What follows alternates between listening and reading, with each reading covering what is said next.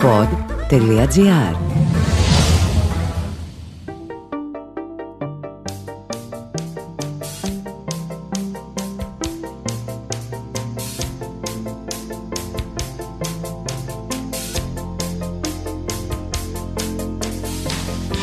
Ακούτε το Home Studio με τον Δημήτρη Μπάρμπα. Ένα podcast που αγαπάει πολύ τον κινηματογράφο και τη τηλεόραση κι ας είναι μουσικό και ψάχνει πρωταγωνιστές, δευτεραγωνιστές και πάσης φύσεως αγωνιστές της μουσικής ιστορίας. Λοιπόν, για σήμερα σας έχω καλά και κακά νέα. Συγγνώμη, έχεις φτάσει πρώτος στις τάσεις και ακόμα συνεχίζεις να λες τι ακούμε και δεν ξέρει ο κόσμος. Πατάει, μπήκε. ή Όπως ξέρει που είναι. καταλαβαίνετε είναι μαζί μας ο Σπύρος Γραμμένος, αλλά δεν τον έχω καλωσορίσει ακόμα. Λοιπόν, σας έχω καλά και κακά νέα. Τα κακά νέα είναι ότι το καλοκαίρι τελείωσε. Τα καλά νέα είναι ότι το καλοκαίρι στην Ελλάδα είναι μια αθηναϊκή ηθάκη για τους απανταχού Έλληνες καλλιτέχνες. Όλοι γυρνάνε στην Αθήνα για να παίξουν μια τελευταία συναυλία. Ο Σπύρος Γραμμένος που είναι μαζί μας σήμερα έχει μια τέτοια ιστορία να μας διηγηθεί. Καλησπέρα Σπύρο Γραμμένε. Καλησπέρα Δημήτρη, πραγματικά είσαι ποιητής. Δεν, ξε- δεν ξέρω πώς θα τα πάμε σήμερα. Δεν ξέρω. Με τον Κωνσταντίνο είχα περάσει καλύτερα. Που είχα έρθει στο δικό του podcast. Μη βιάζεσαι. Μη βιάζεσαι. Ποιητής, ποιητής, ποιητής. Έχουμε και σήμερα λοιπόν τις γνωστές μας μικροϊστορίες. Τις γνωστές μας μικροϊστορίες διαστόματος του καλεσμένου μας. Και επειδή εμείς είμαστε καλοί οικοδεσπότες, αφήσαμε τον καλεσμένο μας να επιλέξει τις μικροϊστορίες. Και έχουμε να σας πούμε σήμερα, πέρα από την ιστορία του Σπύρου Γραμμένου, δύο φανταστικές, απίστευτες, εκπληκτικές ιστορίες από τα συρτάρια της ελληνικής δισκογραφίας. Η πρώτη μας ιστορία όμως είναι αυτή του Σπύρου που είναι μαζί μας. Σπύρο, τι σε φέρνει εδώ σήμερα; Λοιπόν, σήμερα εδώ με φέρνει πρώτον αυτό που είπες εσύ στην αρχή, ότι η συναυλία που θα κάνω μεθαύριο. Αλλιώς δεν θα ερχόμουν, δηλαδή δεν θα με έβλεπες. Με ξέρεις εμένα πώ είμαι με αυτά, έτσι. Λοιπόν, δεν ξέρω τώρα αν θα καταλαβαίνει το κοινό πότε κάνουμε χιούμορ και πότε όχι και αν αυτό έχει νόημα. Ε, νομίζω ότι οι Monty Python μας είπαν ότι έχει νόημα αυτό. Έχει, ωραία. Άρα είναι θέμα του κοινού. Ακριβώς. Είναι δικό του πρόβλημα. Λοιπόν, Εκεί είναι το κοινό μεταξύ μας αυτό, οπότε θα το βρούμε. Έγινε ένα inception κοινού εδώ πέρα. Μπράβο, τέλειο, τέλειο, τέλειο.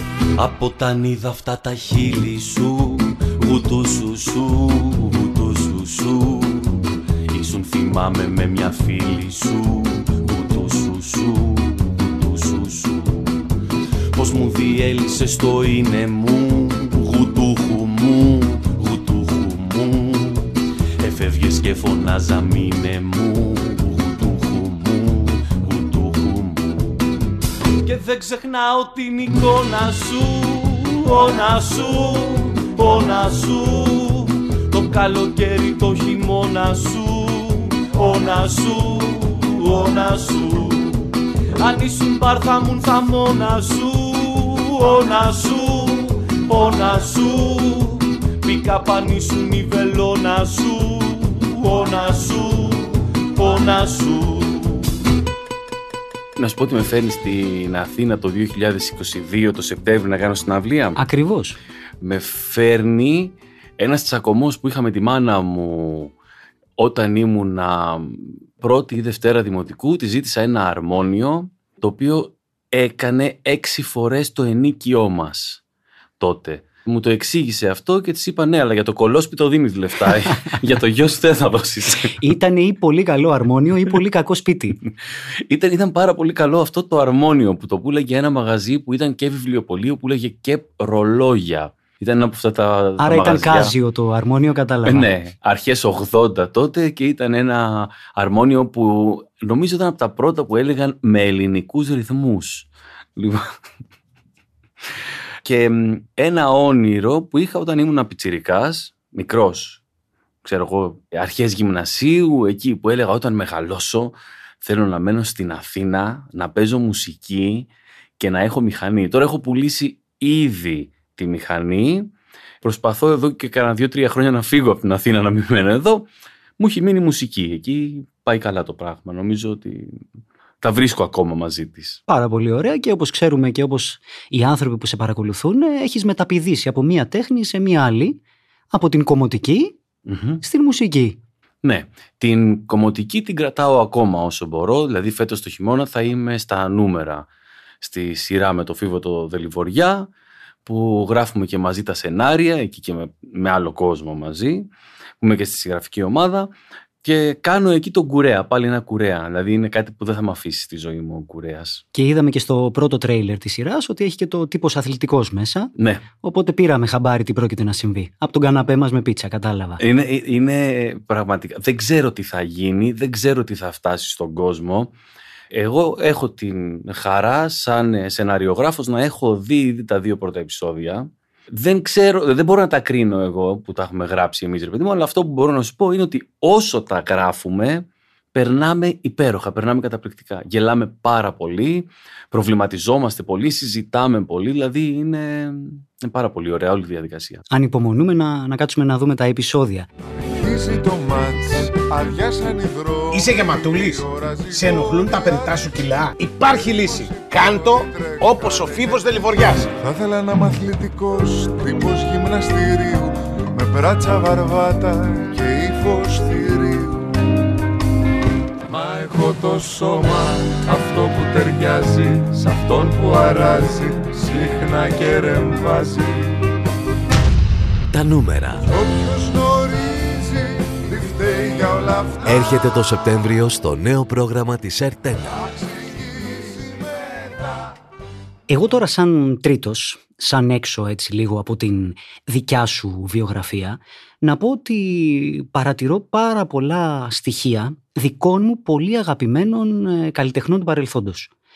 Storytellers δηλαδή και από το εξωτερικό και από την Ελλάδα. Δηλαδή βλέπω έναν Bob Dylan, βλέπω μια John Baez, βλέπω μια Johnny Mitchell κυρίως το θέμα της αμεσότητας και του καυστικού χιούμορ θα το πω έτσι, ο καθένας με τον τρόπο του ασφαλώς, ναι. μέχρι και έναν Bruce Springsteen μπορώ να σου πω ότι βλέπω μέσα στην κοινωνική κριτική. Μπορείς να αυτόν τον τελευταίο τον βρίσκουμε και στα τρία κόρντα. Ακριβώς. Ε, μπορώ να σου πω με όλους αυτούς που είπες. Τα κοινά. Με τον Bob Dylan έχουμε, αυτό που είναι το, η διαφορά μας είναι ότι ο Bob Dylan είτε σου λέει ρε παιδί μου ότι πέθανε κάποιος, είτε ότι κέρδισε το λότο, είναι ο ίδιος, η ίδια φάτσα. Έχει αυτό το, το φανταστικό πράγμα, το οποίο είναι, είναι σχολή φοβερή αυτό. Ακριβώς. Στην προηγούμενη εκπομπή μας είχαμε κάνει μια αναφορά για τον Bob Dylan, ο οποίος βρισκόταν στο Live Aid του 85 και ενώ ήταν για την πείνα στην Αφρική, εκείνος λέει ελπίζουμε τα λεφτά στους γεωργούς να δοθούν πίσω. Πολύ σπύρος γραμμένος ο Bob Πολύ σπύρος γραμμένος. Hey Mr. Tambourine Man, play a song for me. I'm not sleepy and there is no place I'm going to. Hey Mr. Tambourine Man, play a song for me. In the jingle jangle morning I'll come following you Έχουμε λοιπόν τόσους γνωστούς storytellers και ασφαλώς εννοείται ότι μιλάμε και για τους Έλληνες γνωστούς storytellers με το γνωστό πάνθεον των Ελλήνων storytellers Διονύσης Σαββόπουλος και θα σε πάω πολύ μεταγενέστερα σε κάποιον δικό σου άνθρωπο όπως μας είπες και ο ίδιος, το Φίβο Δολιβοριά. Ναι. Εκεί ποια είναι τα κοινά μας; Είμαι ένας μεγάλος φαν του Φίβου και έτσι γνωριστήκαμε τώρα. Σε συναυλία του γνωριστήκαμε, κοντά κάπου στο 2000, στα Γιάννενα που είχε έρθει. Συνεχίζω να είμαι μεγάλος του φαν. Δηλαδή, μου, μου γράφουμε τραγούδια, μένουμε πάρα πολύ δίπλα. Και όταν γράφουμε τίποτα καινούργιο, πάμε ο ένας στον άλλον, παίζουμε. Εγώ, όταν ακούω τα τραγούδια του Φίβου, κάνω το κεφαλάκι μου έτσι στο πλάι. έτσι.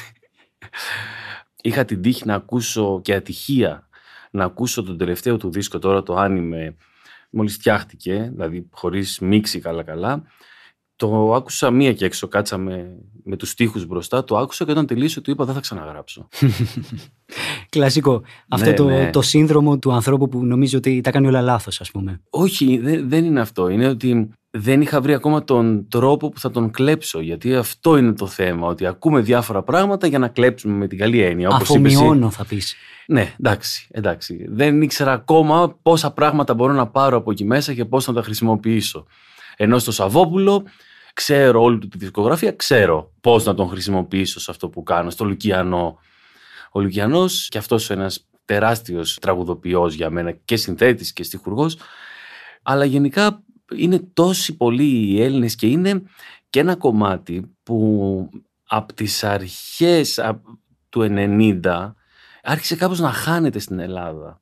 Άρχισε να πηγαίνει πίσω αυτό το πράγμα. Άνθρωποι δηλαδή που το 80 βγήκανε, κάνανε ένα μπαμ τραγουδοποιοί, χάθηκαν μετά και μιλάς τώρα για αυτούς και είναι άγνωστοι, ενώ έχουν αφήσει τεράστιο έργο όπως ο Βασίλης ο Νικολαίδης με την οδό Σανταρόζα, ξέρω εγώ, που είναι ένα σπουδαίο κομμάτι που είχε, νομίζω είχε πρωτοπαίξει στο φεστιβάλ τραγουδιού της Κέρκυρας το 82 νομίζω. Αν δεν κάνω λάθος. Μου επιτρέπετε το λάθος. Σαφέστατα Μμ. επιτρέπετε το λάθος και να πω εγώ ότι αν ε, ο κόσμος που ακούει, ακούει αυτό το podcast για να μάθει μουσικά πράγματα για τη μουσική ιστορία, να πω ότι το σημερινό επεισόδιο μου έμαθε εμένα πολλά πράγματα, γιατί η κουβέντα που είχαμε με τον Σπύρο για το σε τι θα αναφερθούμε, τι θα μιλήσουμε, με οδήγησε σε πολύ πολύ πολύ διάβασμα για να μπορέσω να ανταπεξέλθω στις γνώσεις του Σπύρου για την ελληνική μουσική ιστορία. Και αυτό συνέβη γιατί, γιατί δεν είχα το χρόνο να κάτσω να διαβάσω εγώ αυτά που μου ζήταγες εσύ. τέλος πάντων τα βρήκαμε, κάποιος διάβασε τέλος πάντων. Έχω ένα μικράκι ελεφαντάκι 420 κιλά. Τρώει εφτά κασόνια, μακαρόνια Κι όλο κάνει τούμπες και γελά. Όταν ανεβαίνει στην τραπάλα Με πετάει ψηλά στον ουρανό. Κι όποτε βουτάει στην πισίνα Φεύγει από μέσα το νερό Εγώ να σου πω ότι το εξής, επειδή η εκπομπή μας έτσι ασχολείται και λίγο με το κινηματογράφο και την τηλεόραση, εγώ θα τολμήσω να πω ότι έτσι ένας πρόγονος των μουσικών που αναφερθήκαμε Μμ. θα μπορούσε να θεωρηθεί ότι είναι και ο Elvis Presley. Με την έννοια του acting, με την έννοια της θεατρικότητας, με την έννοια ότι και σωματικά μπορώ να δώσω κάποια πράγματα στον κόσμο και στο κοινό. ναι. Πολύ πρόσφατα ασφαλώς βγήκε και η αντίστοιχη ταινία, το Elvis, Δεν το είδα, δεν το έχω το δει. οποίο πρέπει να το δεις οπωσδήποτε. Το- Αναφέρθηκε σε κάποιο podcast στο Elvis; όχι, όχι Α. ακόμα. Είναι το σημερινό podcast. Μαζί σου περίμενα αυτή την ευκαιρία. Ο Elvis, λοιπόν, που ήταν μια εκπληκτική ταινία που ήταν ε, μέσα από το στόμα και την ε, οπτική του μάνατζερ του. Μμμ. Ο οποίος, κατά κοινή ομολογία, ήταν αυτός που κατέστρεψε τον Elvis κτλ. κτλ. Είναι μια ταινία που την προτείνουμε ανεπιφύλακτα σαν podcast, γιατί μιλάμε για ένα storytelling και ως ταινία για έναν storyteller πολύ προηγούμενης γενιάς. Και είναι εκπληκτικός ο τρόπος που περνάνε, και εκεί πέρα είναι που έρχεται η ένωση με το Σπύρο Γραμμένο, όλα τα κοινωνικά, πολιτικά και όλα τα στοιχεία μιας ολόκληρης εποχής. Μμμ. 50s, 60s, 70s στην Αμερική, μάλιστα από έναν άνθρωπο που εγκλωβίστηκε στη χώρα του. Γιατί αυτό είναι το εντυπωσιακό. Μμμ. Εγκλωβίζεται σε μια χώρα και γίνεται και κοινωνός αλλά και πιέζεται από τις καταστάσεις που υπάρχουν σε αυτή τη χώρα. Μιλάμε λοιπόν για το Σπύρο Γραμμένο, ο οποίος με ένα... Για τον Elvis λέγαμε. Περίμενε τώρα, θα μιλήσουμε για το Σπύρο Γραμμένο. Όλη αυτή η εισαγωγή ήταν πάλι για να γυρίσουμε σε εσένα, Σπύρο Γραμμένο. Γιατί δεν μπορούσα να καλήσω τον Έλβη, όχι κανέναν άλλο λόγο. Έτσι. Έτσι. Elvis has left the building. Έχει να κάνει λοιπόν με το εξής ότι ο Σπύρος Γραμμένος με ένα αμπαλάζ χιούμορ μας δίνει κοινωνική, πολιτική κριτική. Και αυτό είναι το μεγάλο ατού του αν μπορώ να εκφράσω ασφαλώς την άποψή μου για τη μουσική σου. Μπορείς. Ευχαριστώ, την εξέφραζα μόλις. θες δεν θες. I wish to promote you, Mr. Presley. Are you ready to fly? I'm ready. Ready to fly. Tomorrow, all of America will be talking about Elvis Presley.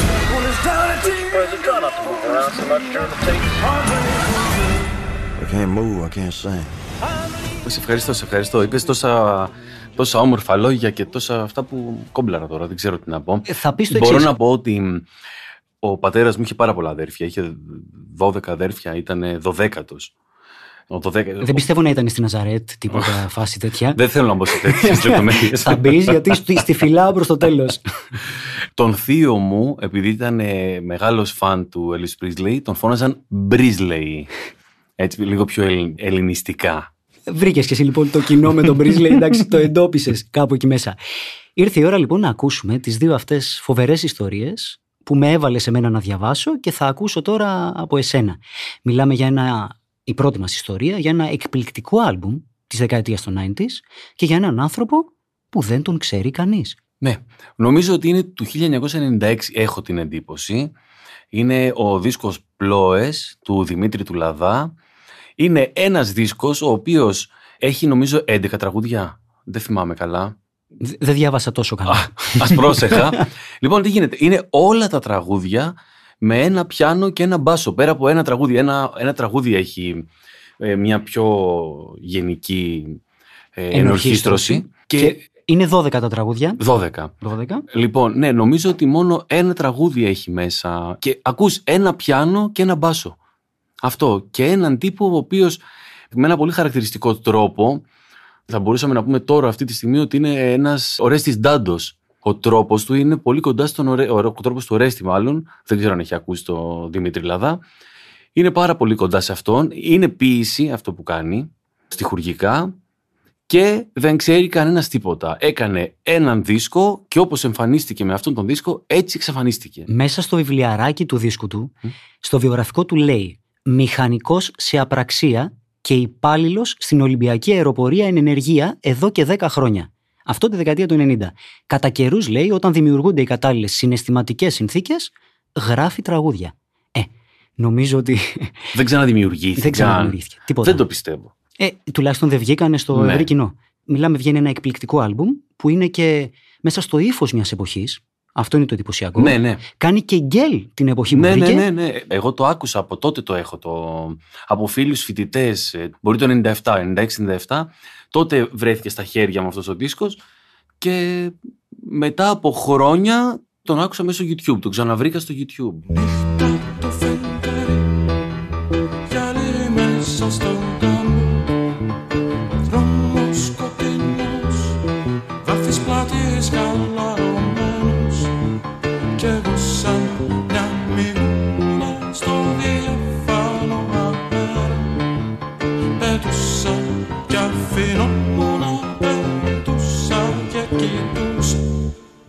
Ανοιχτή πρόσκληση λοιπόν για όποιον γνωρίζει. Εδώ λες και μπαίνουμε σε ένα φως στο τούνελ, κατάλαβες την αναφορά. Τέλειο. τέλειο. Ο Δημήτρης Λαδάς λοιπόν να επικοινωνήσει με την εκπομπή. Ή σαν το σε είδα. Σαν το σε είδα. μη, λέει- μη προδίδεις ηλικίες, Σπύρο, μη προδίδεις ηλικίες. Είναι πολύ παλιό αυτό, ε. Ε, σίγουρα. Ναι, δεν ξέρω. Κάτι πιο καινούριο, ρε παιδί. Θα Σε το βρούμε. είδα στο Instagram. Πολύ ωραία. Σε είδα στο Ε, TikTok. το καινούριο είναι ότι TikTok βρέστον μου ή βρέστη μου. Ω. Είδες που είμαι μέσα στα πράγματα; Ναι, νομίζω ότι δεν πίνουμε όσους καφέδε θα έπρεπε. Ε, Εμείς οι δύο. Πάμε λοιπόν στη δεύτερη ιστορία, η οποία είναι για έναν άνθρωπο που η ελληνική δισκογραφία τον γνωρίζει πολύ καλά. Μμμ. Και είναι μια ιστορία η οποία ασφαλώς έχει επιτυχία και πολύ άμεση και απότομη κάθοδο. Ναι, μιλάμε για ένα συγκρότημα και κάποιους ανθρώπους που γνωρίζουν πολύ μεγάλη επιτυχία και αυτό ενοχλεί. Μέσα στα χρόνια της Χούντας συμβαίνει αυτό. Ε, είναι ο Ιπποκράτης Εξαρχόπουλος και η... Πες μου το συγκρότημα. Νοστράδαμος. Και Νοστράδαμος. λοιπόν, Έψαχνα κάτι στο θηλυκό να δω τι όχι, θες να όχι, όχι, πεις. όχι, όχι. Ο Μικρογιώτα λοιπόν, η Νοστράδαμος, Ναι, είναι η Νοστράδαμος. Όταν μου δίνεις αγάπης φιλιά Όταν μου λες λόγια αγάπης τρελά Νιώθω πουλί με γαλάζια φτερά Πετώ μαζί σου για πρώτη φορά οι οποίοι γνωρίζουν τεράστια επιτυχία, κάνουν μεγάλες και ωραίες περιοδείες, κάτι που έχει χαθεί αυτά τα χρόνια. Δηλαδή αυτοί ξεκινούσαν και κάνανε περιοδεία τότε 15 πόλεις. να πούμε ότι παίζανε στην αρχή ως support group στους Πελόμα Μποκιού. Μμμ. Οι οποίοι Πελόμα Μποκιού, τεράστιο group της εποχής. Ναι, ναι, ναι. Βλάσης Μπονάτσος ασφαλώς, Γαρίφαλε Γαρίφαλε. Το οποίο δεν το τραγουδάει ο Μπονάτσος. Το οποίο δεν το τραγουδάει ο Μπονάτσος Αυτό είναι και φοβερό. κατέληξε να το τραγουδάει βέβαια ο, πώς τον λένε, ο Νίκος του Going Through που κάνανε τεράστια Ο, ο Νίκος επιτυχία. Δουλειώτης. Ο Νί- μπράβο. Ναι, ναι, ναι, ναι, ναι. Στα Ο 90s Νίβο. που, ναι, Νίβο, που Μμμ, έγινε μμμ. Τεράστια επιτυχία στα 90s πάλι το Γαρίφαλε Ναι, και εκεί ναι, ναι. αναβίωσε και τον Πελώμα Μποκιού. Ζούσε και ο Μπονάτσος τότε ασφαλώς. Ναι, ναι. Μαζεύεται πλήθος χαρούμενες φάτσες εκεί που ο γαριφάλος λέει Τους λέει τα δικά του και σαν τελειώσει ο κόσμος γελάει ή κλαίει Γαριφάλε, γαριφάλε. Κανείς μας δεν ξέρει ποιος είσαι.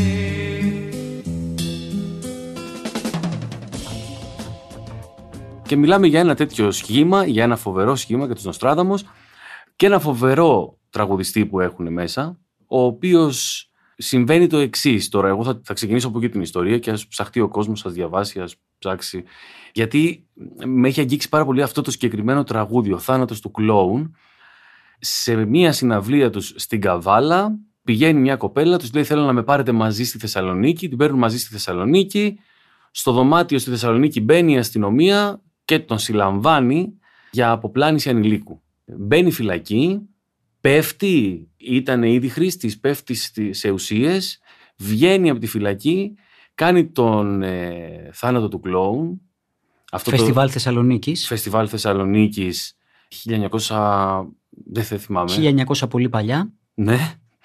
Κάνει το, ο θάνατος του κλόουν, αυτή την υπερκομματάρα, θα την βάλεις να την ακούσουμε, έστω και λίγο σε παρακαλώ. Ασφαλώς. Άντε να στο βάλω. Λοιπόν. Άντε να στο βάλω. Πες εσύ, θα το βρούμε. και μ, φεύγει από τη ζωή αφήνοντας για μένα αυτό το κομμάτι, το ο θάνατος του κλόουν, που είναι ένα πάρα πολύ συγκινητικό κομμάτι. Ένα, μ, το έχω νιώσει αυτό, ρε παιδί μου, λυπημένος, χαρούμενος, πεινασμένος, διψασμένος πάνω στη σκηνή.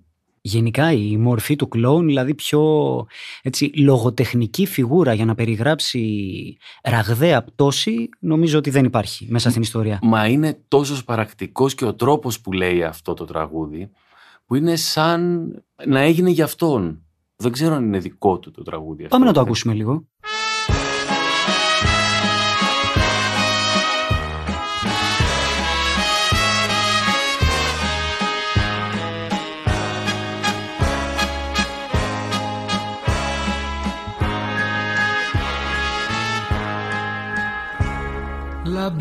Λαμπιόνια και φώτα και κόσμος τριγύρω Φωνές και αστεία, χάρες ένα γύρο Ανάσες που καίνε, τα μάτια πλωμένα Πολύ περιέργεια, καθείς για καθένα. Μπογιές και κραγιόνια, το πρόσωπο αλλάζει Σημαίες μπαλόνια, το πλήθος ουρλιάζει Το γέλιο φουντώνει, μωρά χαχανίζουν Και μέσα απ' τη μάσκα δυο δάκρυα χνίζουν. Απόψε πεθαίνει, βραδιά τελευταία. Φωνάξτε, χλετίστε και κλείνει η αυλαία. Ο κλόουν πεθαίνει και ο κόσμος γελάει.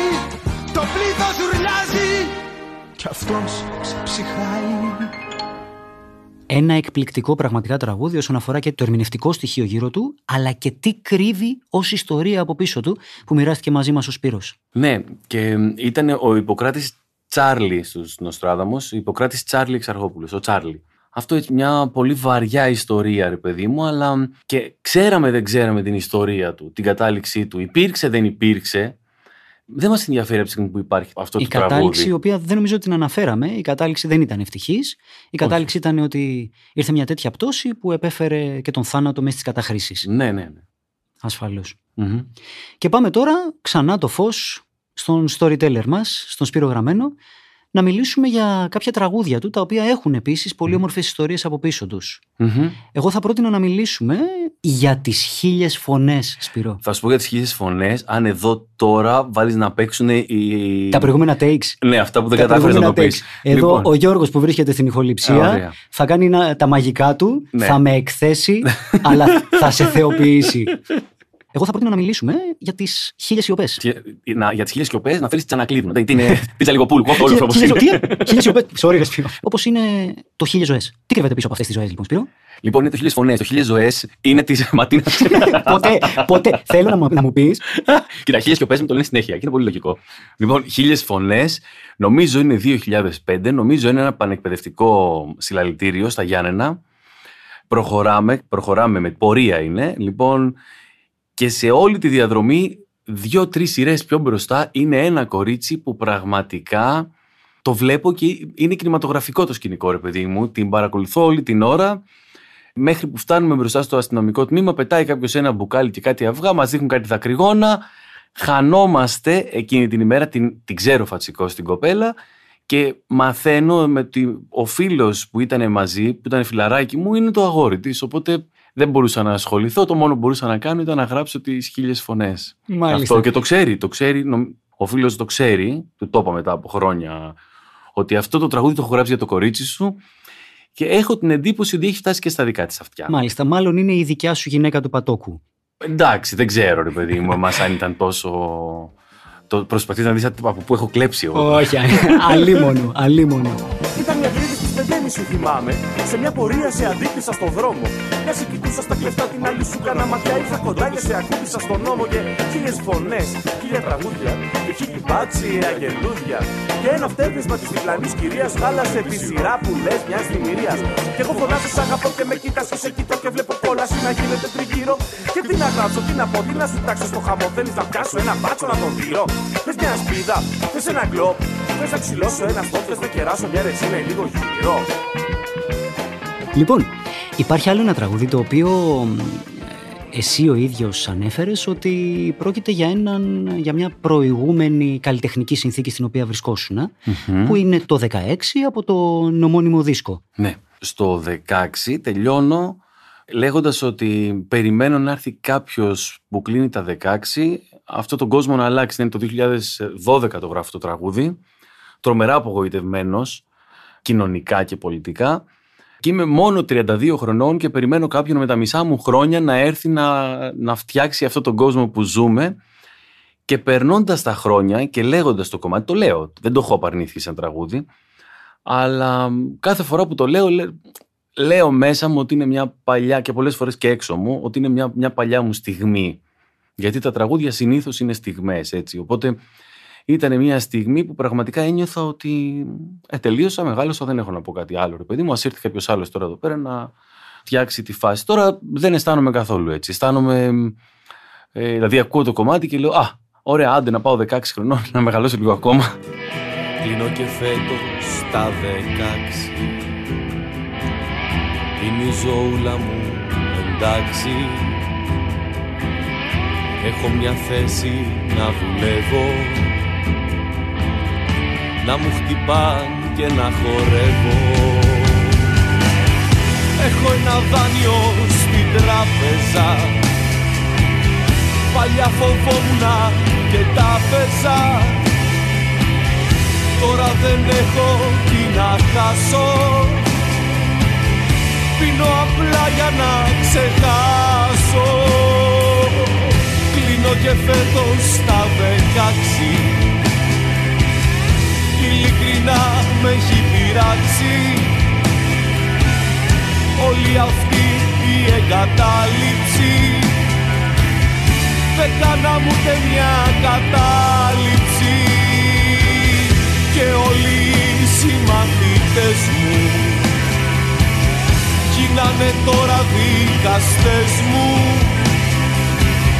Κοιτάζουν όλη τη δουλίτσα τους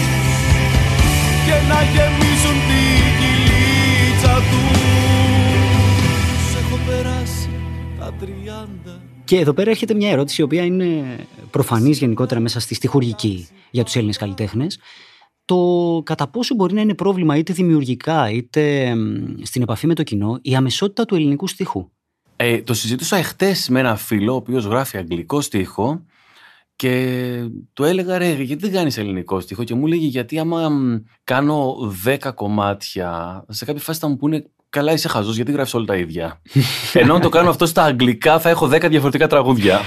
Ναι, είναι μια καλή προσέγγιση αυτή. Ναι.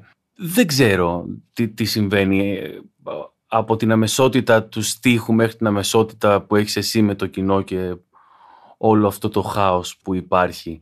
Είναι δύσκολο. Ο κολλητός μου λέει ότι κάποια στιγμή μου λέει δεν θα μπορείς να γράψεις άλλα τραγουδιά, γιατί θα έχεις μιλήσει για όλα τα θέματα που θέλεις. Είναι το βασικό άγχος όλων των καλλιτεχνών αυτό. Ναι, εγώ σε κάθε τραγούδι που γράφω λέω με το που τελειώνει το τραγούδι και το παίζω και συνειδητοποιώ ότι γράφτηκε και ολοκληρώθηκε, είμαι μετά σε ένα χρόνιο άγχος μέχρι την επόμενη στιγμή που θα γράψω το επόμενο. Δεν ξέρω αν θα γράψω άλλο τραγούδι. Κάθε φορά. Κάθε φορά. Είναι, είναι σοκαριστικό. Αλλά όλα τα τραγούδια είναι μια ιστορία. Οπότε νομίζω ότι. Οι ιστορίες δεν τελειώνουν. Είναι ανεξάρτητε. Ναι, ναι, ναι. Είναι ανεξάρτητε. Όπως το επόμενο που θα ήθελα να αναφερθούμε, που είναι το προφανώς το αγαπημένο μου 90 TDK, Ναι. που μιλάει για περασμένα μεγαλεία και διηγώντας τα να κλαις. Αυτό το τραγούδι, τελειώνοντας από live στην Χίο, ήρθαν δύο γονείς με την κορούλα της 12 χρονών, 13 που την είχαν φέρει να με δει και μου λένε να σου πω κάτι, κάτσε εξήγησε έτσι λέει το κομμάτι, γιατί εμάς και δεν μας πιστεύει και βαριόμαστε να τα κάνουμε. Οπότε έκατσα και της εξήγησα όλο αυτό το πράγμα, το πώς ήταν πριν από 20 χρόνια ή 30. 30. 30, Σπύρο 30. Το είπα, το είπα.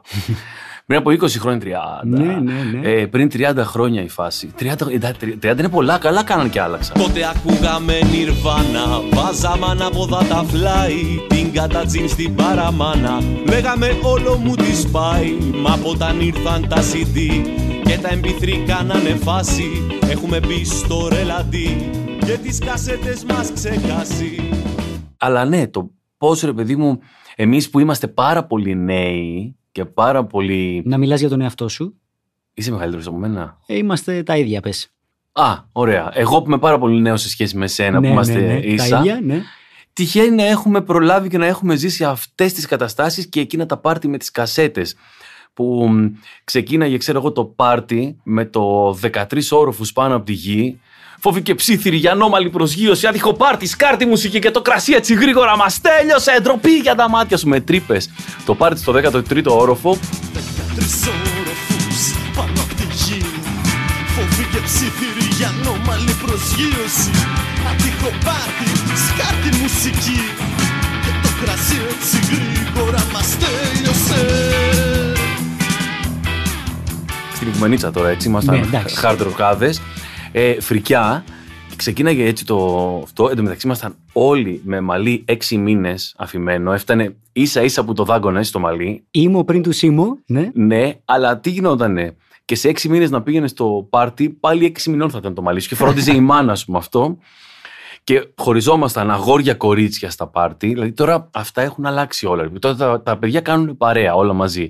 Εμείς χωριζόμασταν αγόρια κορίτσια, ξεκίναγε η μουσική, έμπαινε με πρώτο κομμάτι το πάρτι στο 13ο όροφο, δεύτερο κομμάτι ευρυδίκη με το μίσησέ με, μίσησέ με δεν πειράζει.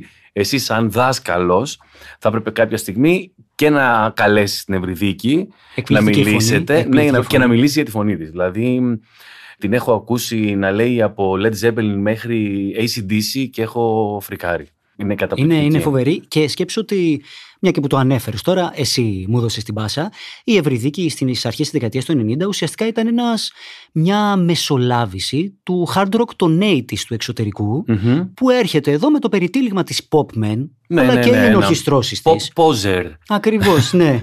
White Snake και τα Ναι, λοιπά ναι, και τα ναι. λοιπά των 80s και έρχεται με αυτή την παραλλαγή του μέσα από την ε, Ευρυδίκη, μέσα επίσης από τη Μαντό σε Ναι, κάποια ναι, ναι, τραγούδια ναι. της, που ήταν ε, η μετάβαση στα 90s και από εκεί και πέρα είχαμε και την κλασική pop ασφαλώς και κάτι τύπου σαν και σένα που ακούγανε τρύπες. Ναι, κοίταξε, η Ευρυδίκη εμένα είναι πάρα πολύ καλή μου φίλη και την αγαπάω πάρα πολύ και της λέω ότι έβγαλε δίσκο, τον πρώτο της δίσκο όταν εγώ ήμουνα 11 χρονών και τώρα την περνάω 10 χρόνια. Μάλιστα. Ξέρω Αυτό, όπως με μένα, κατάλαβα. Ναι, ναι. Λοιπόν, όχι με σένα, την περνάω όντως 10 χρόνια. Φαίνεται σαν να την περνάω 10 χρόνια την Ευρυδίκη. Και έπαιζε πρώτο κομμάτι τρύπες στην κασέτα, δεύτερο κομμάτι Ευρυδίκη, τρίτο κομμάτι Punks Romana και τέταρτο κομμάτι Μιχάλη Ρακιτζή και πέμπτο κομμάτι Λευκή Συμφωνία. Ήτανε όλες οι κασέτες μας τότε, κάτι που και τώρα μπορεί να συμβεί σε κάποιον που είναι άτακτος στον υπολογιστή του, όλες οι κασέτες οι ελληνικές από τη μία πλευρά γράφαν ελληνικά επιλογές και από την πίσω μεριά, γιατί οι παιδιά, οι κασέτες ήταν, φανταστείτε πώς έχουμε τώρα το φλασάκι, όταν τελείωνε από τη μία το βάζεις και από την άλλη, εντάξει.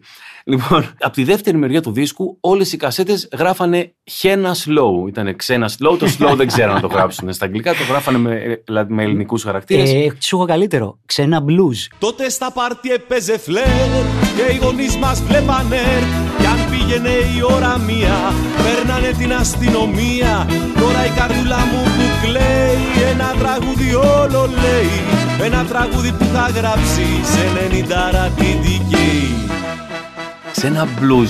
Μπράβο. Σε ένα blues. Αυτό ακριβώς εδώ θα σταθώ. Εκεί, ε, το ξέρα. Γιατί η δεύτερη πλευρά ήταν η ώρα του blues και ξεκίναγε πρώτον blues εδώ και 100 χρόνια. Πόσα χρόνια μετράει η blues? Ε, η blues μιλάμε ε, 30s.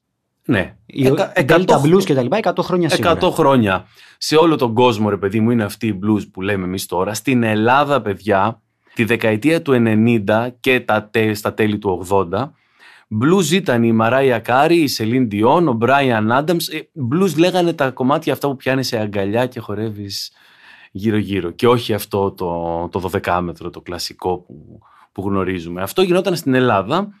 Εγώ μεγάλωσα σου 'πα στην Ιγουμενίτσα. Τα αγγλικά ήρθαν με το ίντερνετ στην Ιγουμενίτσα το 97-98, δεν είχαμε τότε πιτσιρίκια αγγλικά. Οπότε μ, στα κομμάτια λέγαμε μέσα, τραγουδούσαμε τα κομμάτια, τα αγγλικά, τα εγγλέζικα. Τα τραγουδούσαμε, αλλά τραγουδούσαμε ό,τι ακούγαμε. Δεν ξέραμε ακριβώ και τι λένε. Οπότε ξέρω εγώ. μ, Έλεγε, ξέρω εγώ, Next up, Desert City, Pretty Eyes Minute Now. Την κατάληξη, η κατάληξη έχει σημασία. Και άμα δεν άκουγες κάτι σε κάτι, δηλαδή έλεγες στον άλλο, πω ρε, στο Paradise City εκεί από τους Guns που λέει Exdecra City, τι, δεν ακούω καλά μου. Exdecra City, σου λέει ο άλλος. Έλα ρε, δεν το άκουγα γιατί είχε τις κιθάρες εκεί Το πέρα. ανακάλυπτες. Ήταν η χαρά της ανακάλυψης. Λοιπόν, ναι, ναι. Ε, έτσι μάθαμε και αγγλικά πολύ.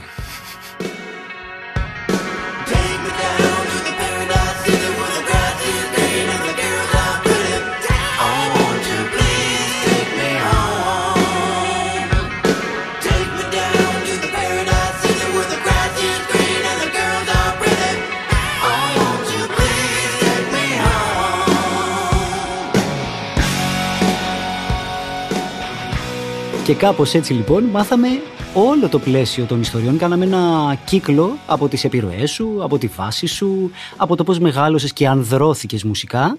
Και νομίζω ότι ήταν ό,τι περισσότερο μπορούσαμε να πούμε μέσα στο χρόνο ενός podcast.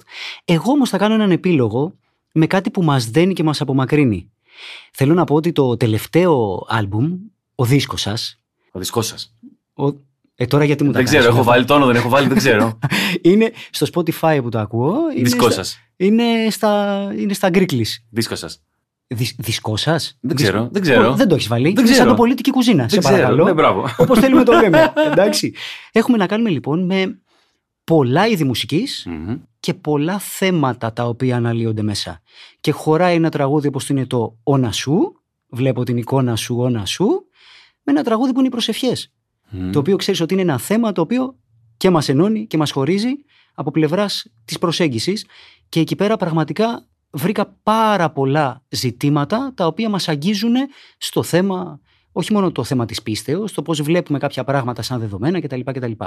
Θες έτσι ως λίγο βαρύ επίλογο να μου πεις λίγο για αυτό το τραγούδι; Ναι, έχω σε κάθε δίσκο ένα τραγούδι που έχει να κάνει με το αν υπάρχει κάποια ανώτερη δύναμη, κάτι πάνω από μας και κατά πόσο αυτό μας επηρεάζει. Άσχετο με το τι πιστεύω εγώ, έχω μεγαλώσει σε μια κοινωνία με συγκεκριμένα ήθη και έθιμα, έτσι. Οπότε κάθε φορά φυσικά και με προβληματίζει όλο αυτό, φυσικά και το σκέφτομαι, το πώς επηρεάζει την καθημερινότητά μας. Ένα τέτοιο κομμάτι είναι οι προσευχές, που μ, όλοι μας είτε πιστεύουμε οπουδήποτε, είτε δεν πιστεύουμε πουθενά, το κομμάτι της προσευχής, έστω και στον εαυτό μας, έστω και είναι ένα πολύ σημαντικό πράγμα και η πίστη, η, η πίστη γενικά είναι ένα πάρα πάρα πολύ σημαντικό πράγμα. Η πίστη ακόμα και στον ίδιο σου τον εαυτό. Ε, εκεί το χάνουμε. Γιατί ε, πολλές φορές πέφτουμε στην παγίδα να λέει ο άλλος εγώ είμαι άθεος ρε παιδί μου και να σταματάει να πιστεύει και μιλάω ε, εκ πείρας να πιστεύει ακόμα και στον εαυτό του. Αυτό μετά φέρνει την κατάθλιψη. λοιπόν. και ξαναγυρνάμε στο θάνατο του κλόουν και πάλι η εκπομπή από την Μπράβο. αρχή κτλ. κτλ. Αυτό ήθελα να πω εγώ για αυτό το κομμάτι. Θες να μου πεις εσύ κάτι για το κομμάτι αυτό σου άρεσε; Για τις προσευχές. Ξέρεις τις απόψεις μου, το έχουμε συζητήσει. Είμαι ένας άνθρωπος ο οποίος πιστεύει. Ναι, με- ναι. με- και σε εισαγωγικά και εκτός εισαγωγικών, το βρήκα εκπληκτικό. Το βρήκα Ναι. εκπληκτικό γιατί μου άρεσε πάρα πολύ η προσέγγιση. Η ενορχίστρωση. Είναι- Η ενορχίστρωση Σου άρεσε. επίσης, η οποία κολλάει πάρα πολύ με το θέμα. Γενικά, ο δίσκό σας, δίσκος σας, έχει ένα τεράστιο εύρος στις ενορχιστρώσεις του. Δηλαδή. Κώστας Μιχαλός. Εντάξει, είναι εκπληκτικό. Είναι, Είναι, εκπληκτικό. είναι εκπληκτικός. Και πώς κολλάει η ενορχίστρωση με το κάθε κομμάτι, Μμ. εκεί που χρειάζεται έτσι, το να απογυμνώσεις τα πράγματα, εκεί που χρειάζεται να δώσεις λίγο περισσότερο τα μίντι για τους μουσικούς που γνωρίζουν. Είναι πραγματικά ένα άλμπουμ το οποίο θαυμάζω πάρα πολύ στην ελληνική Ευχαριστώ. δισκογραφία, όχι επειδή είσαι μπροστά και όταν θα φύγεις πάλι άλλα θα λέω. Εγώ χαίρομαι που το λες εσύ αυτό το πράγμα. Εντάξει, γιατί. Να Ε. ευχαριστήσουμε λοιπόν πάρα πολύ το Σπύρο Γραμμένο. Και εγώ να σας ευχαριστήσω. Να πούμε για άλλη μια φορά ότι. Για πες μας λίγο Σπύρο για τη συναυλία. Ε, 9 Σεπτεμβρίου στην Τεχνόπολη, στον Γκάζι, στις 9 η ώρα. Αν ακούτε φρέσκια φρέσκια την εκπομπή, έχετε μία εβδομάδα για να πάρετε εισιτήρια και να βρεθείτε με το Σπύρο. Παρέα. Αν ακούτε την εκπομπή μετά τις 9, χάσατε. Χάσατε μια τεράστια συναυλία. Αυτή την αθηναϊκή ηθάκη λοιπόν των Ελλήνων. Τι ωραίο καλλιτεχνών. ήταν. Ρε, με τρέλανε Ξέρεις αυτό. πόση στην ώρα το αρχή. σκεφτόμουν. Ξέρεις Αλήθεια πόση ώρα. λες. Αλήθεια, όχι. εντάξει, κατευθείαν. Είναι πάρα πολύ ωραίο ήταν Ε, αυτό. είδες. Η αθηναϊκή ηθάκη των μουσικών που επιστρέφουν στην Αθήνα για να κάνουν στη συναυλία. Και κάπως έτσι μπορούμε να το ενώσουμε και με το άλλο podcast του pod.gr με την Οδύσσια. Μπράβο. Και γίνεται ένας κύκλος podcast εδώ πέρα και Αρχαίο ατελείωτος. storyteller. Άρκαιο, άλλο αυτό. Ο Άρκαιο Storyteller είναι άλλο. Η Οδύσσια είναι ανάγνωση της Οδύσσιας. Α, ναι, ναι, Ε, από τώρα- τον τέτοιον. από Περίμενε, τον θα σου Ρένο δώσω ένα Χαραλαμπίδη. περιοδικό. Ναι, ναι, ακριβώς. Ναι, ναι, ναι, τον, τον έχω, το ακούω και αυτό το ακούω. Ναι, ναι, ναι. Εκπληκτικό. Διαφημίζουμε λοιπόν και τα άλλα podcast Μμμ. του pod.gr και να πούμε λοιπόν, μια και που φτάσαμε σε αυτό το σημείο, να ακολουθήσετε πρώτα απ' όλα τα social media του Σπύρου Γραμμένου, Instagram, TikTok οπωσδήποτε, εκεί πέρα δίνει πόνο ο Σπύρος, οπωσδήποτε όλα τα social media, τα social media του pod.gr που κάνει την παραγωγή του home studio και άμα θέλετε και τα δικά μου που θα με βρείτε με το Mr. Έχεις Music. χώρο. Έχω χώρο πάντα. MrMusic.gr Αυτό Ε; είναι, έτσι μεταλλικά.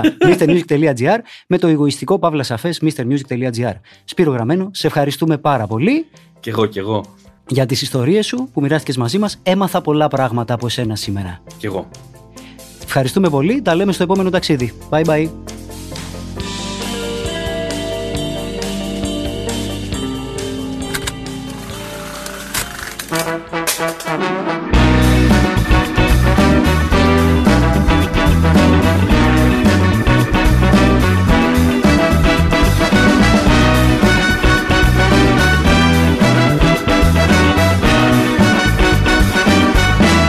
Λίγο πριν βγουνε τα CD Τότε άκουγαμε κασέτες Τότε η ζωή ήταν κομεντή Φράπε, τσιγάρο και ρακέτες Πριν έρθει εδώ ο καπουτσίνο.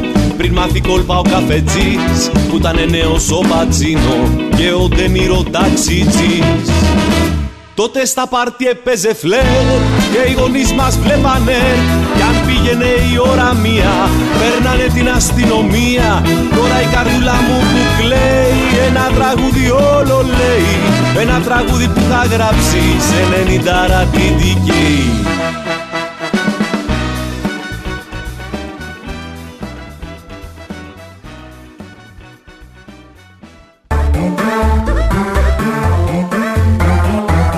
Pod.gr. Το καλό να ακούγεται.